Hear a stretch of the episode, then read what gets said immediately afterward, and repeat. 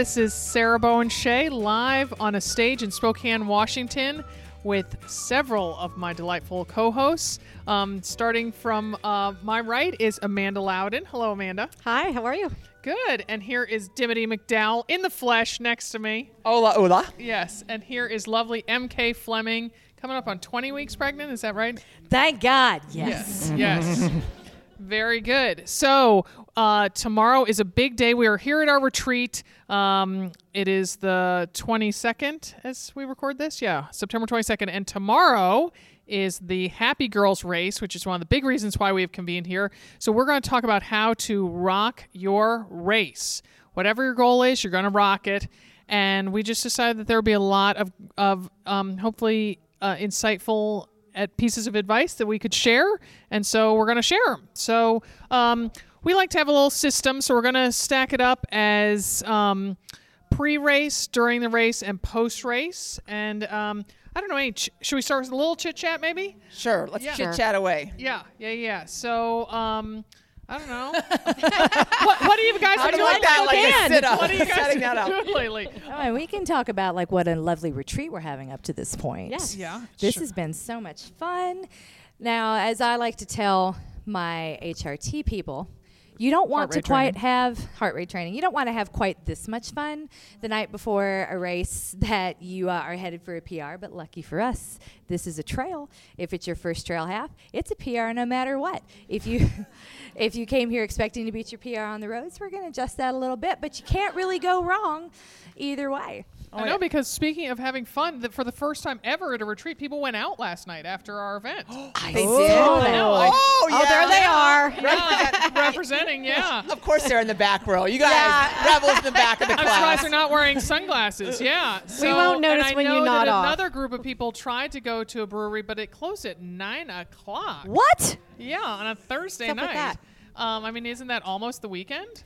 Why? why would you own a brewery to shut it at nine? Yeah, maybe they open real early. You know, Beer, the breakfast of champions. right? Spokane is a different type of town. Yeah, so people went out, and I don't think they'll be going out. I don't know. Maybe there will Maybe be, there will but be. um, I Uh, th- I, there's a c- I see some of us heads. not Yeah, racing. nodding out It's there. I got a Stephanie. I know Stephanie is. Kate. Melinda. Um, I am not racing tomorrow. Who I'm else not- isn't racing tomorrow? Anybody? Yep. Got All the back right. row back there. We got Yeah. Ann. Awesome. So Yeah. yeah. So party Yeah. in 614 is what I'm saying. Yeah, so but I bet there'll be some going out, and then we found out from Alex that there's a good karaoke place here in town. Oh. So, uh, yeah, I love a good karaoke. That might be worth staying awake past Yeah. 6 p.m. for. Yeah, yeah, and Alex was out till two fifteen.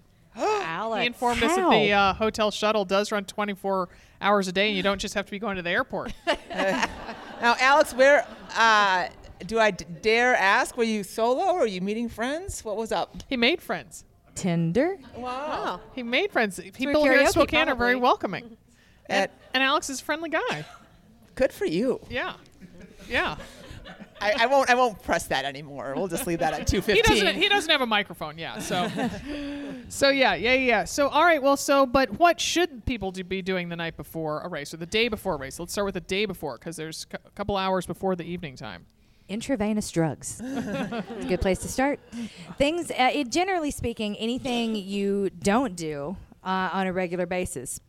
One of the uh, one of the harder things for me is when uh, I have clients that attend some of the larger races like Chicago or New York, and they get really excited because like this, we like to multitask. It's like, hey, we're we're gonna go to New York. It's gonna be a cultural extravaganza. We're gonna stand in line for Hamilton tickets, and then we're gonna go to Brooklyn, and then we're gonna go here and get the best bagels in the whole wide world. And I'm gonna take the kids, and it's just gonna be. And then all of a sudden, it's like, that is. Think about everything you did the two days before the race. It's like all of like not that walking is new, but all of that is not what you would normally do the night before a race. So um, be very very careful if you're traveling to a new place. One of the reasons I like a Spokane, it's gorgeous and it's this big. So even if you went crazy and your name is not Alex, um, evidently like he found things to do till 2:15. The most of us can be do good with a, a stop here or there. Um, generally speaking, you don't want to do anything new or all a whole lot of really familiar things in a It's row fun. on a tight schedule. Yeah, it's why I think Disney races. There's so Disney races are challenging for so many reasons, and one of them is you know the people go there and gosh, you want to walk the park all day, and you wear your pedometer or your Fitbit, and you realize, oh, I walked 11 miles.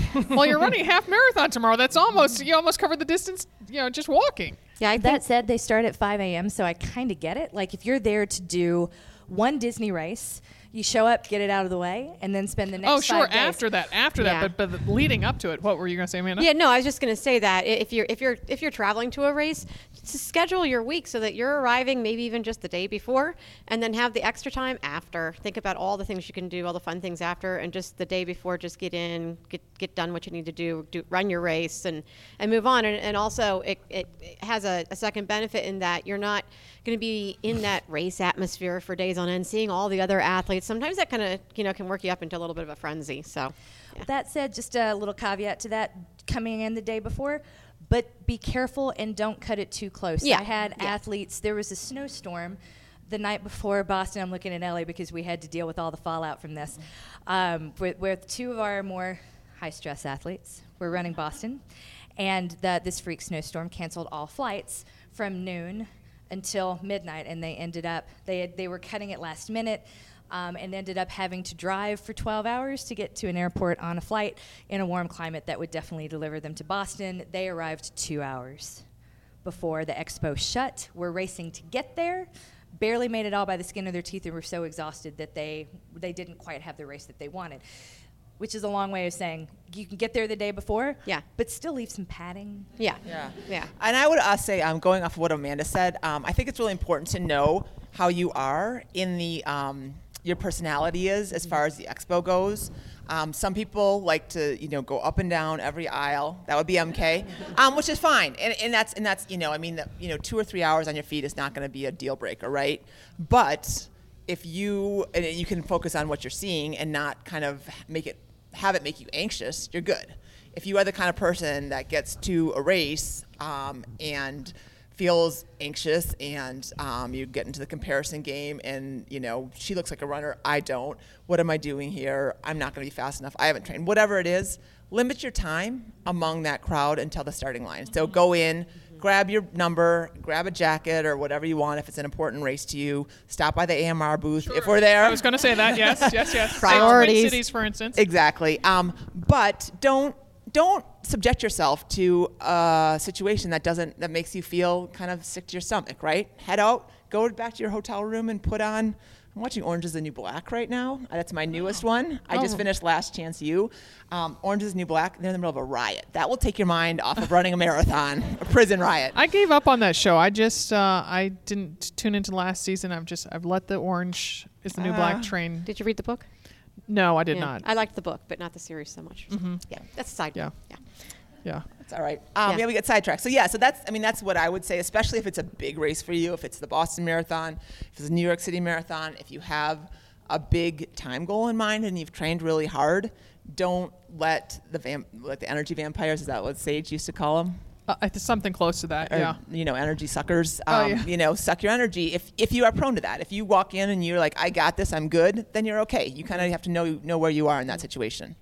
Yeah. Yeah, particularly because when you think about it, you've been training for 15, 18, 20 weeks and to let, you know, one or two days blow it all is really, you know, or, or knock you off if you do have a big time goal. Um, it's unfortunate to think how little it takes, you know, of your own doing to knock you off of that. Short sighted. Yeah, and I Yeah. think um, also, you know, you've been practicing all along, kind of with your long runs. You know, the, the day before what you do, you know what works for you with your nutrition and your sleep needs and whatever it might be the day before a 20 miler or whatever your long run might be.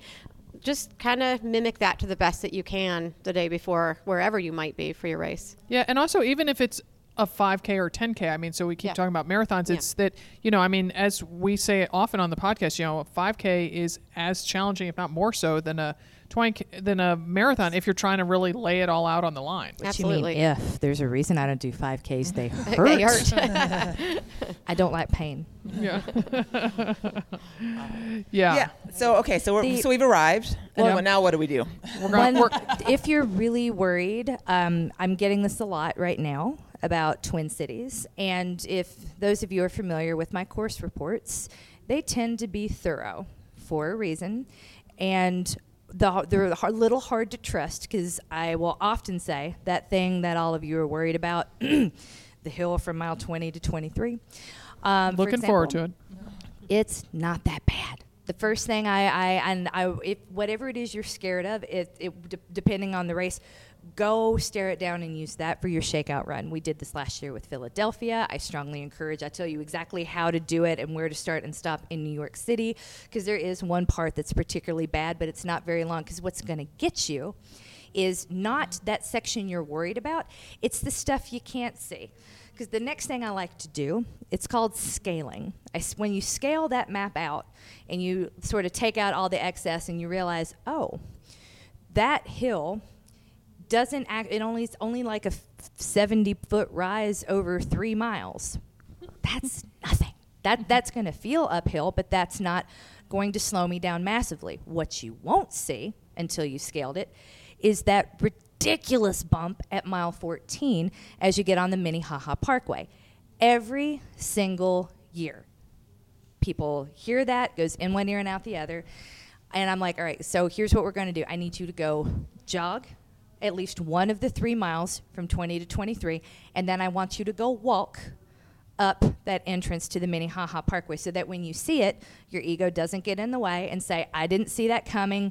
I'm not going to slow down. No one else is slowing down. That's really short. I should be able to run it and then waste a whole lot of energy so that what comes at mile 20 all of a sudden feels worse than what you remember from your shakeout run. So remember that those of us that have run it before, we give you advice for a reason. Make good choices. If there's something, and I'm sorry this is too long, if there's something you're terrified of, go do whatever you have to do to get a little unscared, and facing it down might be enough to do just that. And also bear in mind that um, I know when I ran New York that um, you know so many people slowed down on the 59th Street Bridge, and I just think it's because they had not trained on hills. And to I had trained in San Francisco, so I thought it, I couldn't even understand, literally could not comprehend why people were slowing down.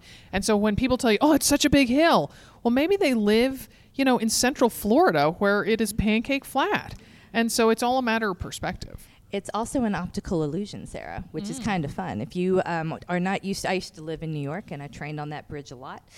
And what you don't think about, and if you haven't read my snazzy little course report, is that what you're actually traversing over is called Randall's Island. So there are two bodies of water you need to look for before the bridge is going to start going downhill. So people like get on the bridge and they're like, "Oh, there it is. There's the other side." ah and then it's not the other side and they're burnt out before they're a quarter of the way up because they you're crossing over a whole island so that's kind of where it comes from you're not crossing over a river you're crossing over a, a big river with a body of land in the middle of it so that's my opinion on why people slow down on that bridge So thinking about that, um, be n- nice if we were in New York City, but let's think about that. That a lot of you all tomorrow are staring down a trail that we're not going to go out to, and that um, I mean, what what are thoughts on Amanda? What do you think about looking at course map elevation? I mean, how to kind of dissect that a little bit, and how to.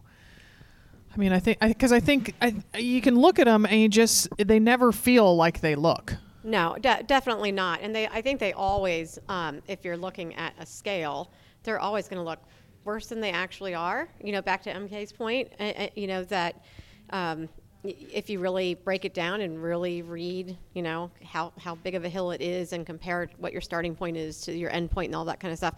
That said, this one does sound like it's got some significant hills, and um, just you know, when you're on trail, just remember walking up hills is is encouraged and and it will save you some energy and lots of people are going to do it and I can remember back to my very first trail race years and years ago where I kept running up those hills and everyone around me is walking and I'm like you know and, and then they would fly by me on the descents and you know and they knew what they were doing. So um, you know don't don't get intimidated by what you see on a map and um, take your time on the trail and enjoy it and look around and see the beauty of it and and you know and just trail racing is just a whole different ethos and, and, and it's its own animal and it's and it's not going to be speedy and that's okay you know? Yeah. And so, um, for drinking and eating today, um, I have my. Even though I'm not running, I got my uh, Nuun somewhere around here. Here it is, right? There you go. With the Pacific Wonderland sticker on it. And so, you know, I, I have said this before. Um, you know, you want to be drinking enough so that today, because you can't just chug a bunch of water or even Nuun right before a race and hope for the best. You You're- have to. You're not a camel. Yeah, exactly. Yeah, and so um, right, so that you have to be kind of pre-hydrating, and uh, uh, someone walking out to get water now. Yeah, and uh, so that and it, you know if you just take water in, sometimes I just feel like I'm a big straw that the water just goes in, and then a couple you know half hour, forty five minutes later, comes out the other other end, and so that by drinking something like Nuun that has you know electrolytes potassium sodium magnesium that it's going to help your cells hold on to that water. And um, Dimity, what is the color that we are aiming for with urine? Well, Minnesota Country Girl says straw, and Suburban Connecticut Girl says Crystal Light Lemonade. yeah. I have to say, one of my favorite things on the blog ever, and the most memorable, and what I think of every time I even go to a bar and hear a martini, uh, was when Adrian Martini put on the blog every time, like. I, I, you know, you're a runner when you go to pee and you're like, it's clear, and you're like, I'm so freaking hydrated.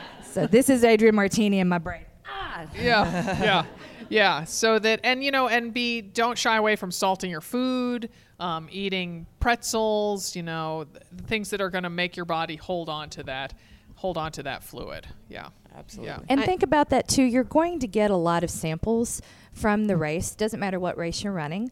And just because it's in there doesn't mean you have to consume it, should consume it. I promise you, Ellie was not putting together the bags you're going to get this weekend or, or mm-hmm. at the race that you that you end up attending. So if those peanuts sound good and you want to eat them, okay.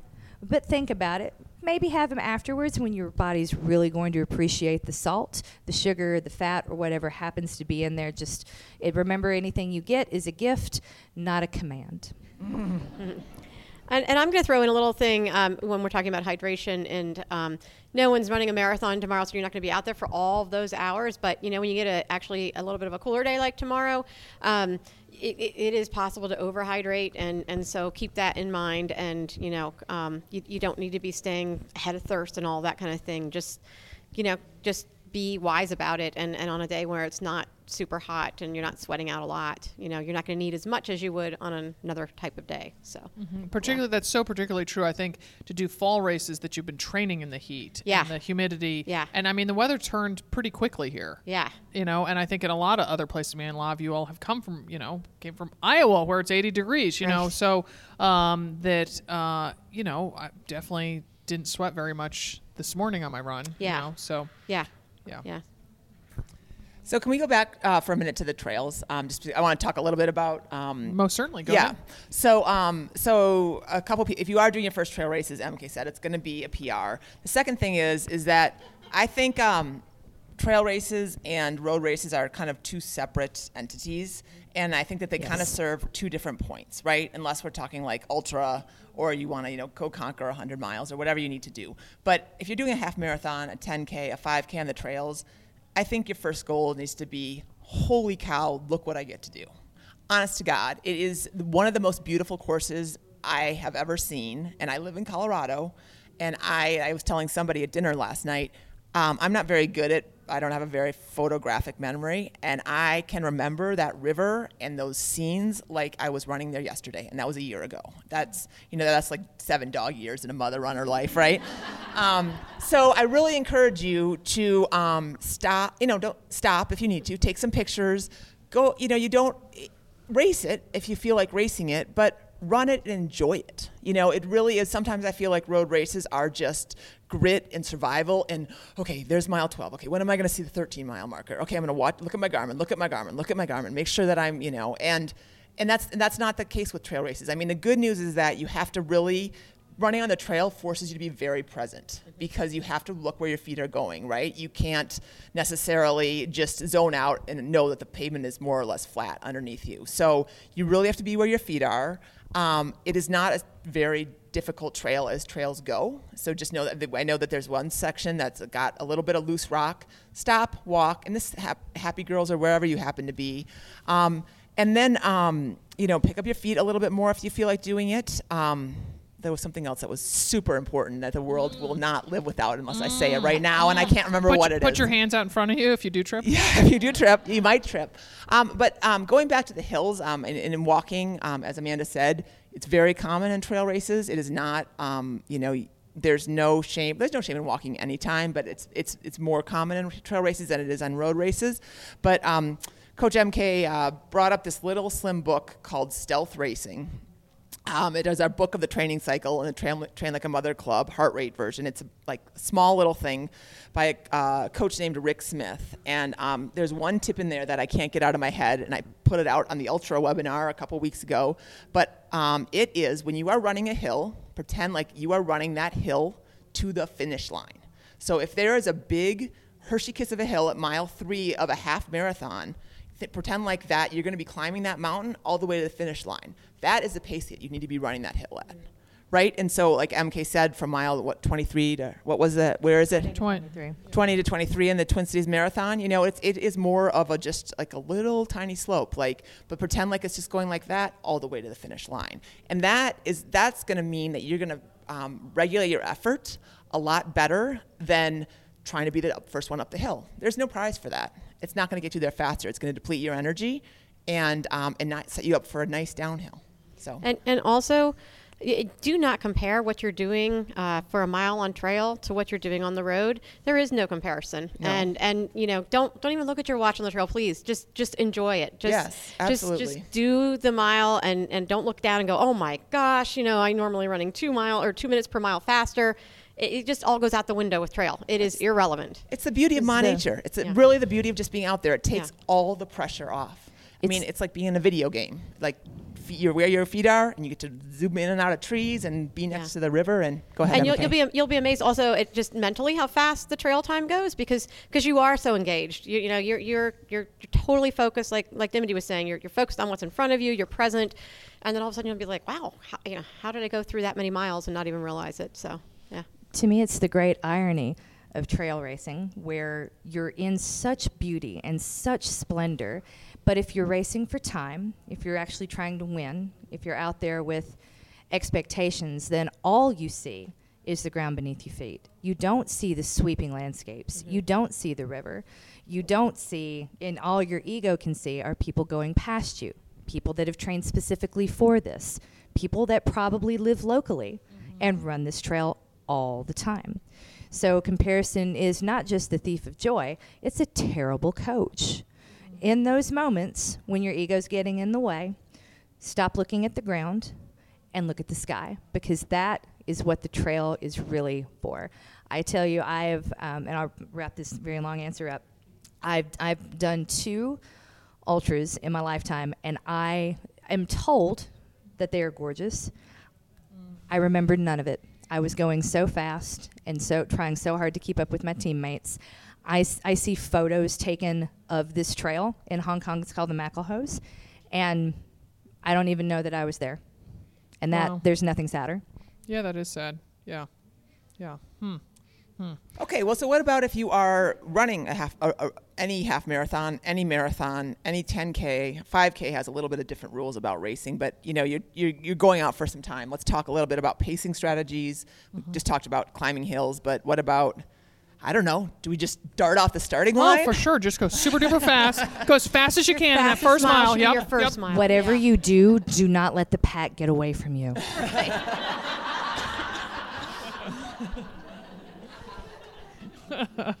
Yeah. Nah, we're lying. Yeah. Ah, you're only- joshing. You guys are joshing. If you could only see my face when I say it. Um, this, I am fastidious about many things. I think it's my superpower.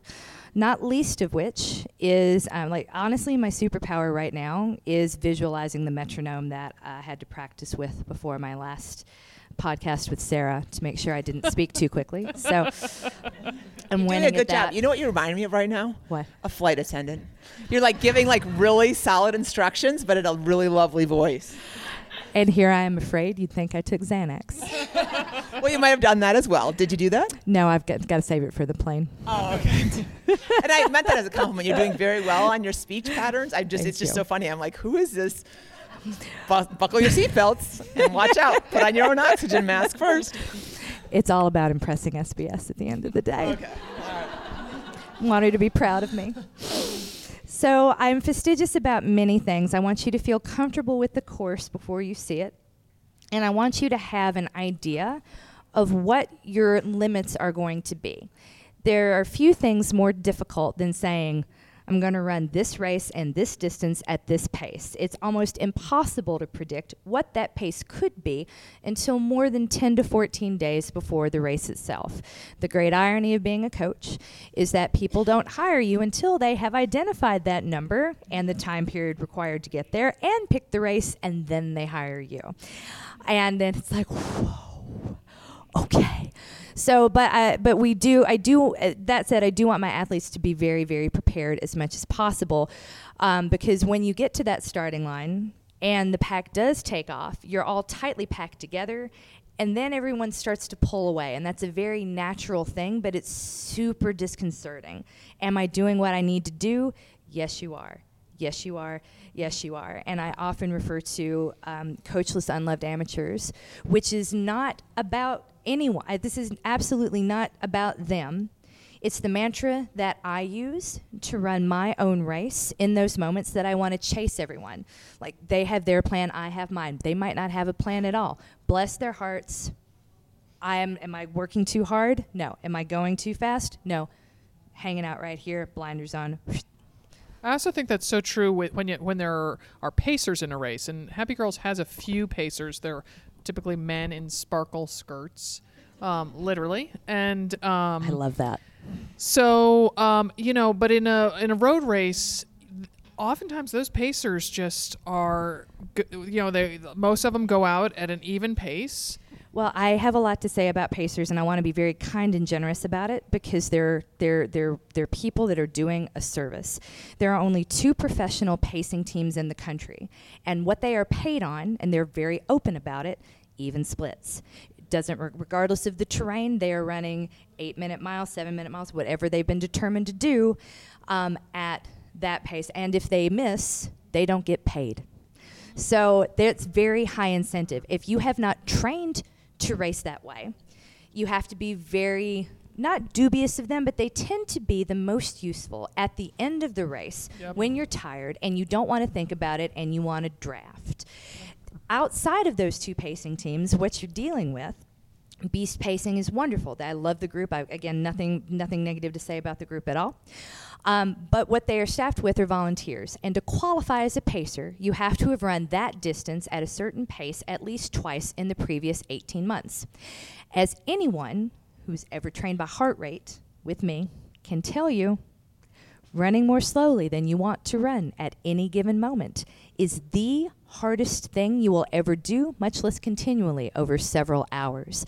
So that person that has been selected by most volunteer pacing is has to be because you don't want them racing, right? You want a pacer that's going to be easy effort for them to yeah, get it's going to the be. finish you- line. you- they typically are like at least half an hour Yes. off their PR, Yeah. or if not more. And so they are running at a, a unnaturally, possibly even absurdly slow for them. Mm-hmm. So they're not going to be terribly consistent. And they're probably they might be called in at the last minute because the previous volunteer got sick or their kid got sick. They're people too.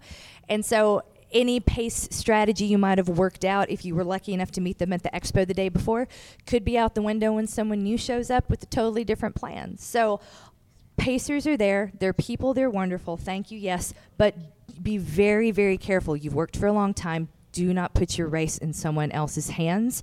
If you already have a plan, whatever you do, whatever you do, whatever you do, do not abandon that plan for any reason. Yeah, I, and I'll, I'll just uh, throw in a little pacing anecdote. I've, I've been a pacer many times over, and um, Did you get paid? no. um, my very first time pacing, I will never forget. Um, and and you know, there's usually going to be two per eight per um, time. Um, the time goal. Um, so I was kind of the you know apprentice pacer, I guess, and so I kind of had to um, let let my experienced pacer kind of be our lead and follow his example. And I kept looking at my watch and going, "We're way ahead of pace. We're way ahead of pace. We're way ahead of pace." And he didn't care, and it didn't matter. And um, we had to be, I think, within a minute on either side of our goal pace at the end of the day. And um, so, do you know what he did to make up for that? Um, as we're coming in hot and, and furious, um, we just kind of stopped and pulled off to the side, and, and you know until until he was like, okay, now we can run it in. Okay, so so this stuff happens out there, and so so my biggest advice is not to say pacers they're not bad people. They all have you know the best of intentions for the most part. Um, but what but I want you to recommend to you is if you are interested in following a pacer, is stalk them, line up behind them, keep them up there. You know, keep that sign in in your sights. But also, kind of be looking at your own watch and seeing what's going on. And if they are going out crazy hard, ignore them and maybe drop back a pace group even you know um, whatever it might be so stalk them stalk them stalk them and then um, like mk said at the end then when you're tired and, and if, if they seem to be on pace and everything else just kind of let let go and, and, and let them pass them, man. in. Run them down. pass them yeah Run them down. Yeah. I mean, seriously, Yeah. that's that is one strategy. I was um, when I was coming back from an injury and running the Denver Rock and Roll, and uh, you know, I wanted to run a 205 and a half marathon, and she, my coach at the time, wanted me to start behind the 205 pacer, right? And I was definitely a couple minutes behind her, and um, coming in. Um, but I started like you know kind of at a 208 pace, and then I gradually came in and passed the 205 at the end because I was pacing myself. I mean, at the end of the day, and this is kind of trite, but it's very true, and it's something that you need to tell yourself when those people are pulling away from you, or you're feeling like you're not doing the right thing. You are the boss of your own race. You are in control. You have all the data that you need, and probably more at this point, as, as you know, racing in 2017. So, um, so really you know own your effort and and that said if your effort is to go out and have an awesome day and take as many pictures of as you can on cool places or chat with as many people or you know have a great day with your girlfriend that's your effort for that day. I mean we're I- just want to make that clear. I mean we're really talking about you know putting the the gas pedal down. You don't have to do that in every race. Yeah, and we talk a lot about not doing anything new on race day. It never ceases to amaze me how many people will show up and adopt a new strategy, a new attitude, because something they're a little nervous and something sounds like that's not a terrible idea, so it must be a good idea, and they'll just decide to go with it in the moments leading up to the race, something they heard while waiting in line for the porta portaloos. Just eh, it- not- Portaloos, I know. Portaloo, yeah. the british version Yeah. This is what happens when I speak slowly. All the crazy comes out. But but you need to you know you need to trust in your training. Um, go go back to that training and know that you put in the work and, and that you can do what you set out to do and then stick to what you and what yeah, you want to say. and set remind do. yourself. I think about that. Go back. Yeah. You know, as Dim alluded to, there's so, we have so much technology at our fingertips. Use it to your advantage. So you know, I like to sometimes even before a long run, I've been going back to and looking at Strava. And not only like reminding myself, oh yeah, that was a good 18 mile course, but also remembering how I felt and seeing it somehow reminds me of that. And it's not just seeing the pace, but it's like, oh yeah, I remember when I was running past that certain section of town or you know running you know across that bridge i felt so strong and you know dim like you have said several times about what you did you know on the plane ride out to san francisco, San Francisco. for the nike women's marathon I, I looked through. I added up how many hours I had. This was another stress fracture incident in my life, and I added up all the hours I sat on the bike because I couldn't run because I had a stress fracture in my heel. And I mean, I basically like biked across not the United States, but it was a lot of time, right? And and so I mean, I guess, and I and that's the other thing is we're kind of talking about, you know, everything is perfect. Your training went well. Guess what? That doesn't happen. You know, that's maybe 15, 20%, 20%, 25% of the time where you go to the starting line, you feel like, I've got this. Like nothing, nothing backed me up. I didn't get injured. My kids didn't get sick. I didn't have to travel, whatever. Um, when you have those times when you feel like, ugh, if only. That's a lot of like. There's either um, there's there's the regret before the race, and then there's the regret after the race. Okay, so the regret before I didn't do enough. I didn't do enough. Okay, so maybe you've learned your lesson, and maybe next time you'll get down and do your clamshells. But this time, do the best you can with what you have at that starting line. Okay, I think that that's really important. You've done everything that you can.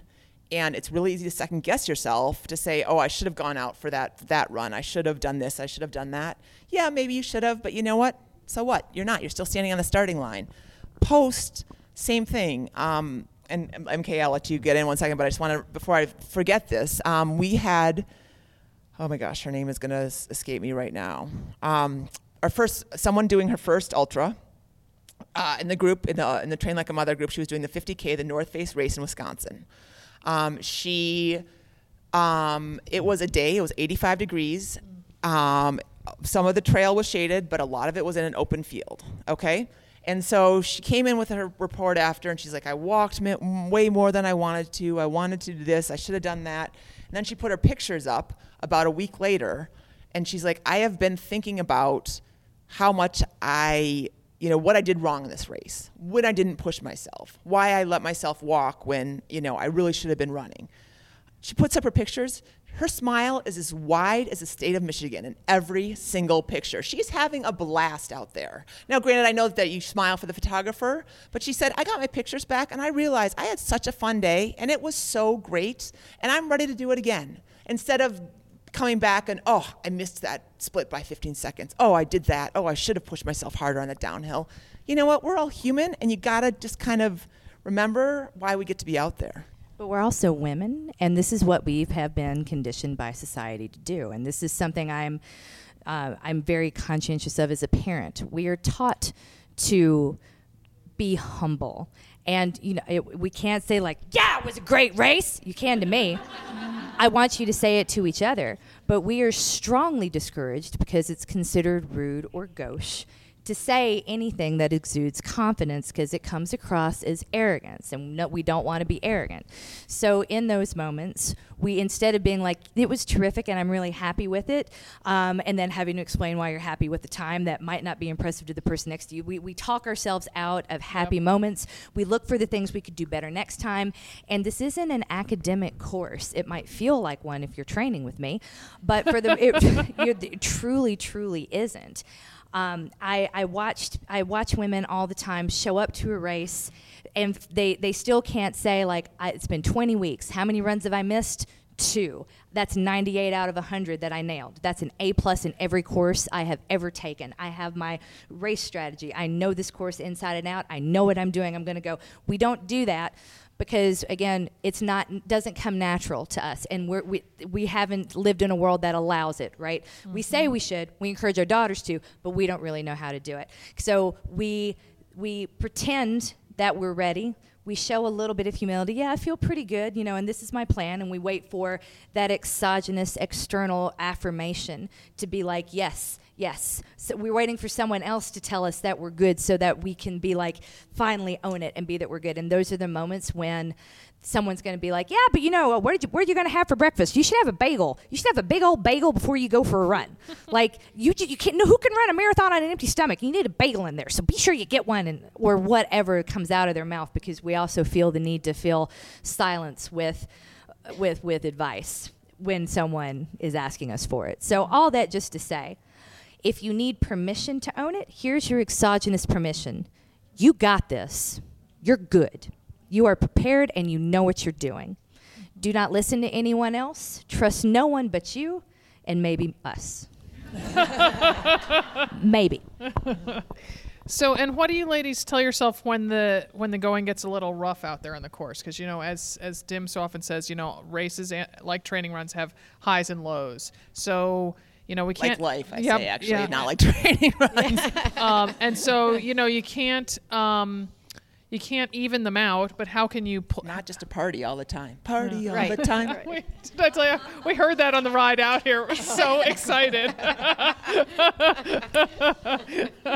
I now have Eddie Murphy on my uh, starred playlist Excellent. on Spotify. Excellent. Um, so, I mean, what do you, what do you do, Amanda, to pull yourself when you're heading into one of those valleys? Well, you know, I, th- I think you need to remind yourself that you are going to have those peaks and valleys. It is going to be a roller coaster.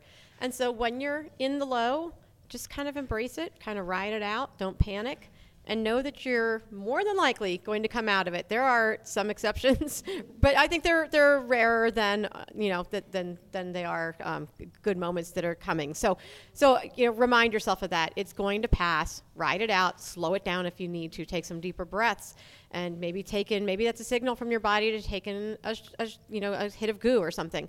Um, and and then as you start to come out of it embrace that again and that's when you maybe start pushing the pace again a little bit. You know you're feeling good push the pace a little bit.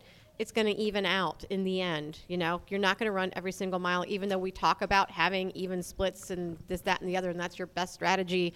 It's not reality, you know, and, and whether it be the terrain or how your body's feeling or whatever it might be. So don't panic in those moments and ride them out and know that a better moment is coming up ahead. because in hindsight, those moments might not even show up. I go back and I Yeah. look at my Philadelphia race from November, which I it it if you look at my Strava splits, they're kind of all over the map. But if you were tracking me, it's like MK's at the 5K mark, 8:30 pace. MK's at the 10K mark, 8:30 pace. MK has crossed the finish line. 8:30 pace, and it's just like it didn't, or 8:40, I think it was. I'm gonna whatever. I'm pregnant. I don't remember. It was it was very consistent the whole way through. It was the same number, um, and that was not intentional. That was even effort. It was not even splits. Um, and my, my response in those moments of when when you have the doubt, it's not quite as eloquent as Coach Amanda's because what I do is I kind of tune into my breathing. I'm gonna get nachos. I'm gonna get nachos. Because that I lived in uh, I the beginning of my running career. Um, when I first realized I was kind of fast, I was living in Hong Kong, and uh, dairy products are at a premium. There was only one place I could get nachos, and they were freaking fantastic, and they were thirty-five dollars. Wow. So that was a BFD. I'm gonna run this, and then I'm gonna get nachos. to this day, that's my post-race treat. I think it's important, yeah, to set out a little goal like that. Um, count your steps. That's a big thing. You know, just set small little goals. Um, uh, what was I going to say? I'm putting a, you know, putting a bungee cord on the person in front of you, a mental bungee cord, or a tree in front of you. Um, you know, just kind of just getting, just keeping making forward progress. You know, Yeah. I mean, it sounds so simple, but honestly, that's all you got to do is just keep moving forward and just not let yourself. The more that you can take your mind off the pain, the better off you'll be. Whether the it's with a mantra or counting or talk or thinking about why you're running this race, who you're running this race for, a funny joke, whatever. Yeah, I. Oh, sorry, Amanda. I, I um, oftentimes tell myself, remind myself how what a sh- small percentage of just the day the race itself is. You know, when I did a 10k and I was, you know, trying to hit 50 minutes, and just thought, well, that's that's less than one twenty fourth of the day. You know, That's and some good math, Sarah. Yeah, yeah, really strong math skills. And so, but I mean, you know, a half marathon or something, you know, so so that you know, let's say you're trying to break three hours in the half marathon tomorrow. You know, that's that's still only one eighth of the day. You know, that's a pretty slim. That's a small piece of pie. Um, and that, that I just literally envision myself, you know, here we are at, you know, with lovely hotel bed that'll be made for you by someone else when you get back to it. You know, envision yourself sprawled out on that bed, you know, and, and, you know, eating, eating some nachos maybe, you know. Yeah, and you can you can also you know I mean when the going gets rough, run the mile you're in. Just just concentrate on that one mile. Get yourself to that next mile marker, and then restart again. You know, it just whatever. Do lots of bargains with yourself. Yeah, yeah, yeah. Uh, uh, but, but, but, but don't take the deal that that that would you know, like kind of be self defeating, right? You know, when that devil's talking to you and trying to, to bring you down, don't don't take that deal. Just you know, t- tell yourself you can do this and, and ignore that that negative voice. Um, and smile. There's a, a real physiological, you know, I mean, you guys have probably all heard that, but smile. It does, it, it has a, a, a chemical reaction in your body and makes you feel better. So, you know, And I know that a lot of and us it's like called to- Happy Girls Race. So, Yeah. right. So you're supposed to be happy tomorrow. Yeah. Sorry. Oh, sorry. Um, a lot of us like to run while listening to podcasts. A particular favorite is an, Another Mother Runner. So, in those moments, again, when you're struggling, just pretend you're on the podcast. You're discussing this race with Dimity and SBS. This mile's kind of hard, but, and just they can, you can, you've heard them so much. You've heard them through in so many different situations. Like, you can, you should be able to, in your mind, hear their voice, and that's not creepy. It is not creepy at all Yeah, it is. have a make believe conversation with them in your brain. They're with you. Morgan Freeman is narrating, and mm-hmm. this is the best podcast ever. And the story that you tell yourselves in those moments could actually make the race way better. And I totally do Oh, I, this. I mean, Sia has been singing to me this entire training cycle. I mean, I am unstoppable. I am, you know, a Porsche with no brakes. I mean, Oh, wow. yeah. now I, we have to go to karaoke after this. oh, for sure. Oh, I mean, Sia's my girl this time, and Taylor Swift. So, um, you know, I mean, whatever it, whatever it takes. I mean, because it is a lot of stuff you tell yourself out there is foolish. No one else can hear it, and if it gets you through that that rough uphill or that mile that feels like it's never going to be over, you know, it's not like you're posting on social media, just tell yourself that. You know, I honestly sometimes Taylor Swift is personally encouraging me through the final miles of my of my long run. Yeah. And as many times as I've needed to dance through a situation and be like, I'm gonna get nachos. Oh yeah. You Oh, just who who cares if you're seen? You know what? They might want nachos too. oh, like, I- don't worry about being judged. There's there's it's eh, we there's so many things we don't do that we should because we're afraid we'll be seen. And I'm here to be like, Oh. who cares? Have I told you about the time I went to pick up my kids when I was pregnant? Forgot I wasn't wearing pants. like once you've done that, everything else is like I don't think you were there that day, Katie. That was before we met. Um, right, right, darn. Um, but th- those things that that we think are going to d- define us or break us or just humiliate us, you know, once you've kind of gotten over that hump, and you probably have at some point in your life, everything else is like whatever. yeah, yeah. Yeah, I mean, I, I definitely dance when I in uh, the final miles of a of a run or a race. I mean, you know, Jessie J's saying, you know, everybody look to the left, everybody look to the right. You know, I'm directing them. So, uh, yeah, yeah. So uh, we would love to take some questions um, from you all. Uh, we have uh, microphones so that the um, people listening out in the podcast world can hear you. Um, please don't be shy. Um, Anyone have a question? While while while you're all lining up Oh, yeah. in a um, Come on down. Yeah. but uh, um, going back to what Sarah's saying, you know, she's telling everyone to look to the left, look to the right. Talk to the people on your left and your right Yep. when you're struggling. Honestly, even if you are more of an introvert and you're like, mm, you know, just say, "How's it going? Have you run this before?" You're gonna get a sense of whether or not that person wants to talk to you. But you know what? You can chat away a mile pretty quickly, right? Yep. With just stupid, superficial running, t- not stupid, but superficial running talk. You know, that's an advantage. Running such a solo solo sport you know, everyone around you, they're not your competitors, they're your teammates. They're to help you get across the finish line as fast as you can. And and if you're in a rough patch, they're probably in a rough patch too. And you know, sometimes I've said before, you know, sometimes I just say out loud what I need to hear, and maybe it's going to help somebody else. So you know, let's crush this hill. Let's uh, you know, come on, stay with me. You you know, we've been trading spots this whole race. Let's stick with me. Come on, stick with me. And you know, yeah. I mean, you, you don't want to do that generally speaking in, in the elite corral, but they're a different sport, right? If you're not in the elite corral, it's a totally like it's game on. You know, they're not going to win either. Might as well support each other. yeah. Yep. Awesome. What's your question? My question is I've been doing all my long runs at like six in the morning, fasted, and then take energy during the run. But tomorrow we don't start until about the time I would normally be done running. Yes, Mm-hmm. it's a What- later start. And we're coming from central time zone, so probably we'll be awake long before we even leave. So, what do you recommend and when? I, I, I would um, I can relate to this because I, I do the majority of my training, even my very long runs, on an empty stomach.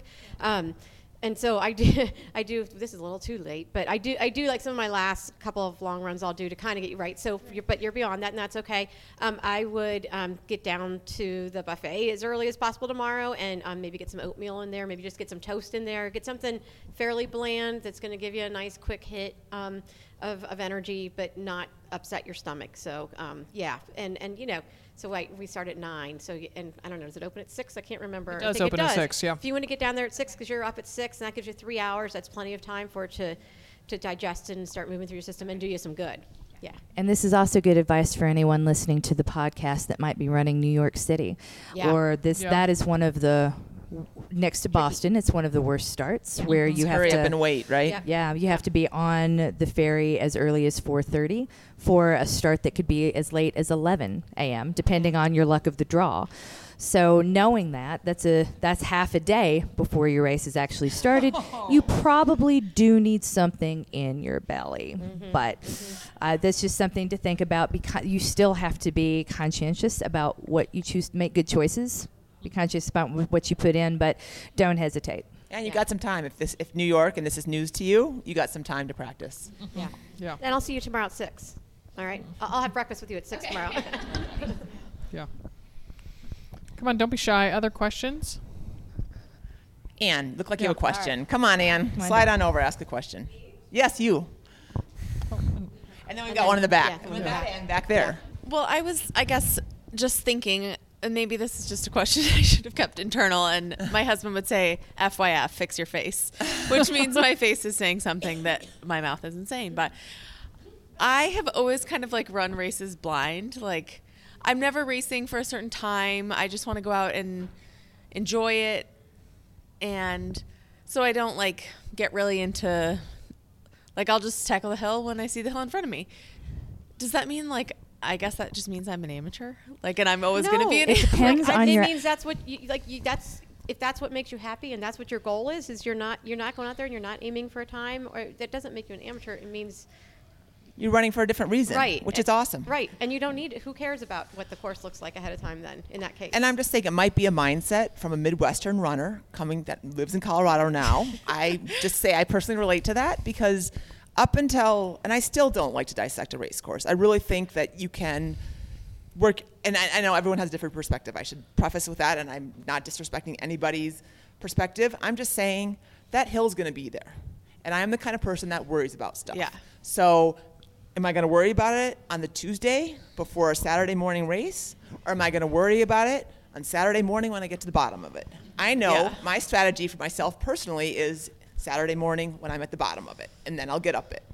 That's me. And Yeah. that, again, like I, my time goal, I'm good having a fun race, getting some good pictures, hanging out with my girlfriends. Well, and I think I guess at this point in my life, who knows what the future will hold for me in running and racing. But uh, my goal, because somebody was asking me at some point this weekend, like, well, what's are you racing tomorrow? I'm like, define racing. I'm going to start before the starting line, and I'm going to end after the finish line. And I just usually I just go out to have fun, but. That sounds very amateurish when I say it into a microphone. I don't. I don't. I don't At think the end it's of the day. We should all be having fun, even if we have a time goal. Let me just say that. That's why we do this, okay? And, and when you cross that line and where it's no longer any fun because you are so obsessed about a time, yeah. The only Then time I have a problem with it is when a client comes to me and is like, "I'm just gonna do this for fun.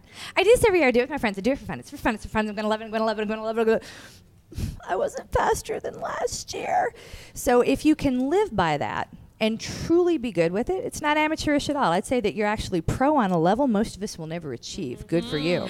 Whoa. At the same time, but if you're but if you don't mean it, if you're one of those that says I don't want to think about it because I don't think I am good enough to have a goal. I don't think I'm worthy of a goal. So it that there that that answer in and of itself is not necessarily the right or the better one. Um, it just truly is so hard in this sport to detach what you're doing. We feel like we have to justify it. I'm spending this time away from my kids. It's time I could be doing my to-do list. It's time I could be sleeping. It's time I could be productive. I could be doing more laundry. I could be cleaning things. you get overwhelmed with all the things you could be doing. So we have to justify this training with the performance. Um, so no, I don't think it's amateurish or wrong by any stretch of the imagination to truly just not care and go out there and love it. As long as you still love it and are still happy after you've crossed the finish line, I'm good with it. Yep. Thank you. That's a great perspective. And you are a unicorn. I need more clients like you. Have you considered heart rate training? Hey, Rebecca. I can endorse the heart rate training. Yep. I'll be running my 140, heart rate under 140 tomorrow. Dang. Anyway, um, so I wanted to ask some advice about um, a race plan. I have goals, but how do you think through putting together a plan for the race? Um, well, I mean, when you have goals, have to back up a bit. When we, at the beginning of a training cycle, when you have goals for a day or you have targets for a day, um, I prefer the word targets because uh, when it, it's a lot to ask a goal to happen in a time frame, right? So we we say, well, I have to achieve X X uh, X accomplishment by Y date, and then all of a sudden it's big pressure. Um, and the, we don't want to add more pressure onto something because we do in those moments we're going to make bad choices when we feel lots of pressure. So i know that's kind of like not to get away from what you're saying but i like to back it up and say all right first we're going to think about the goals and we're going to think about what we really need to get out of that day. We're going to reconsider the target carefully because if we're here to break two hours in the half marathon this is probably not the course for it for example. And i would hate for anyone to find that out um, like ev- even a few days ago I, I felt like I was telling someone for the first time that a very popular race near near that I've, someone I've been training for a long time um, just figured out that the the Blue Sky Marathon that she's getting ready to run in October is a trail race, and she was like, I had no idea why you were making me run up and down the uh, up and down the the gulch. I'm like. Uh, I don't even have. That was the sound of a microphone hitting MK's head. Self-inflicted. That's what I've been doing with my head against the wall for weeks now. With that. Yeah. Wow. But uh, all that just to say, how do you select them? We, I, I prefer it when we select them ahead of time, so that we're not setting ourselves up for disappointment. The the closer we, if we set them on the morning of the race, if we set them the day before, the hours before, what we're kind of doing is is artificially putting a benchmark out there that we might not have been training for, we might not be prepared for. So what we do is we say to ourselves, what do I need to get? What did I come here to achieve and what do I need, to get? And then we look at the course map and we make good choices and a race plan based on that. Because if it's not going to break two hours and a half, we've still had a great weekend. You got to meet these two. I mean, you got to breathe the same air as the celebrities in the room. You got to be here for a podcast and ask a question. You got to meet really cool people. You got to eat and really amazing food. You got to do, you got to do, you got to do, you got to do. Everything about this it, it will not be defined what happens when we cross the finish line. So we step back and we think about that before we look at the elevation changes because they are a little scary. Um, I'm not going to lie about that. This is not like the hardest course ever, but you know there there are some hills you're going to have to walk and put your ego in the pocket and be like, that was an 18 minute mile. Like you know, I'm walking those all the time. Who are you judging? Come on so that that's a very long um, but but yet methodical way of kind of how I, I would approach it because I w- always want to there's there's so much in my life I feel like that that I I've I've set myself up for failure when I didn't have to and I more than anything want to make sure you guys don't do that. The other thing too um, is no race is wasted, right? And so wait, first of all, actually, what are your goals for tomorrow? Or is it is it tomorrow that we're talking about? No, No. tomorrow is uh, A tomorrow's my second 175 minute long run. Yeah, you. So that's why I'm 140. I'm looking at, and it You're doesn't be out there matter. for So I'm enjoying. Great. I'm taking pictures. Okay. but what, I'm running, what running. week? What week? I don't know, 18. 18? Okay, the so taper you're- starts for three weeks. Yeah. Your goal Yep. is to not blow your training before your race. don't turn an You're- ankle. I want you to stop anytime you see something pretty and take a selfie. I want you to come back and be like, Maxim, I had more running selfies than anyone else. I win. My coach, mm. I want one every mile, maybe two, because I'm not going to be doing the half course. So I need to see what it looks like for posterity. I need you to record that. So your your whole mo tomorrow is to not is to remember that this is a training run. It's a pretty one. It's a fun one, and that we'll we'll focus on the day itself when we, when we, when we get there. And and to answer your question, Rebecca, um, in the and this is in the Train Like a Mother Club, you are going to get racing strategy. Um, week 19 and 18, 19, Okay. 20 in your emails in the newsletter, and we have the whole conserve, preserve, reserve. Buy your mom some marmalade. I don't remember where it is, but it's you know there's whole a whole bunch of yeah, in lyric form. But yeah, so you're going to have a lot of resources on how to exactly execute what you want to ex- execute on race day. I'm so sorry I gave you all these words and then didn't answer your question No, at all. They were very helpful for. It's a world salad. But That's yeah, right. and, and defining it, and then but just just as a um, yummy. as a PS to that, that even on a race that goes haywire, that goes sideways, it's not a wasted race. If you are working towards a goal that does not have a deadline on it, and you have a race that the wheels fall off the bus, what happened? How was my nutrition? How was my pace?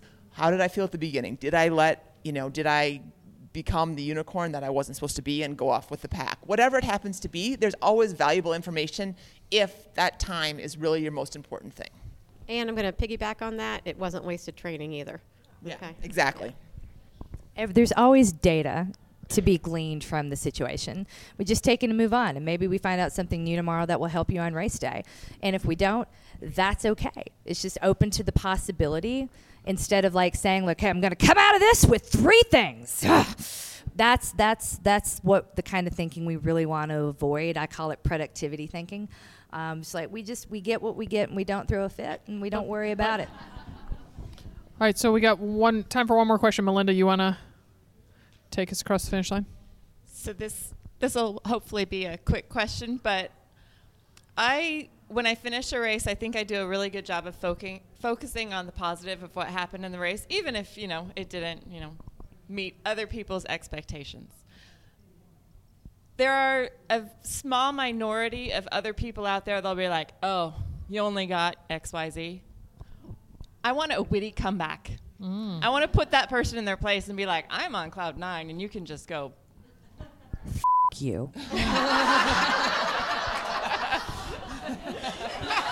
A little editing.